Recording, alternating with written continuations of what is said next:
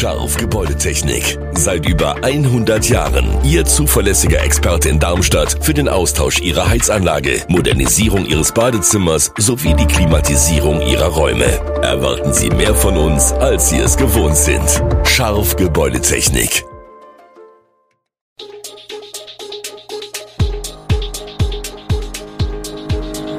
Gude, unser morgendliches News Update.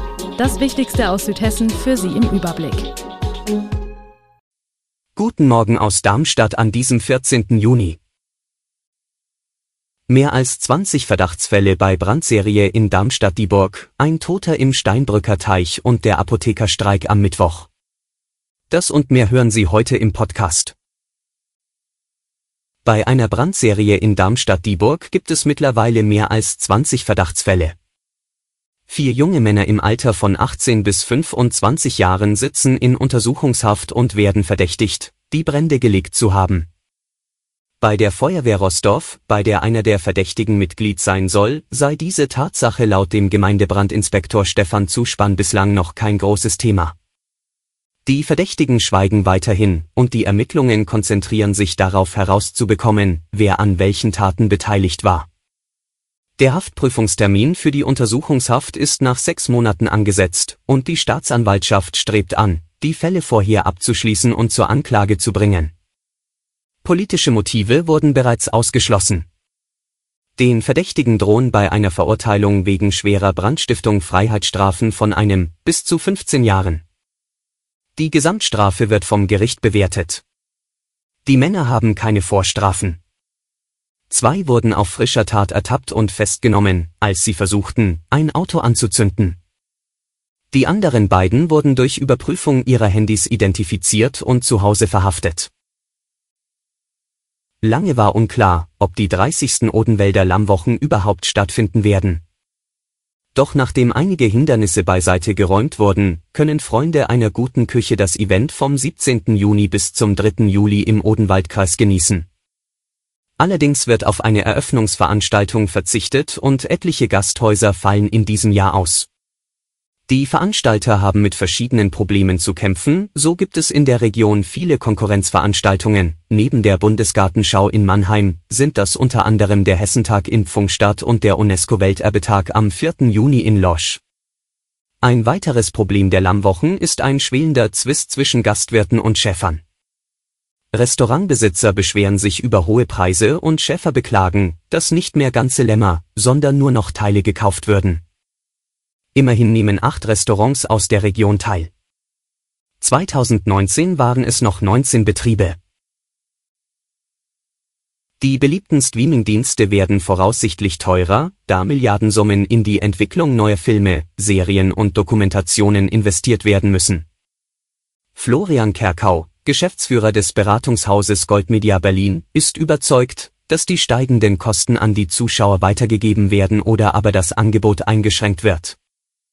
Die Konkurrenz um Abonnenten und die Notwendigkeit, deshalb attraktive Inhalte anzubieten, zwingt die Streaming-Anbieter demnach zu sehr hohen Investitionen. Die großen Plattformen wie Netflix und Amazon Prime dominieren weiterhin den Markt, während neue Anbieter versuchen, verschiedene Nischen zu besetzen. In den nächsten drei bis fünf Jahren werde es zu einer Konsolidierungswelle kommen, betonte Kerkau. Nur ein Teil der Streaming-Anbieter werde diese Phase überleben. Preiserhöhungen und Zugangseinschränkungen könnten auf die Zuschauer zukommen. Ein 83 Jahre alter Mann ist am Dienstag im Steinbrücker Teich an Darmstadt Stadtgrenze ums Leben gekommen. Ein Besucher hatte den leblosen Körper nahe des Bootsverleihs, der auf dem kleinen See inmitten des Freizeitgeländes möglich ist, um 13.30 Uhr entdeckt und die Rettungskräfte alarmiert. Das hat die Polizei am frühen Dienstagabend berichtet. Die Rettungskräfte mussten für ihren Einsatz das Freizeitgelände teilweise absperren.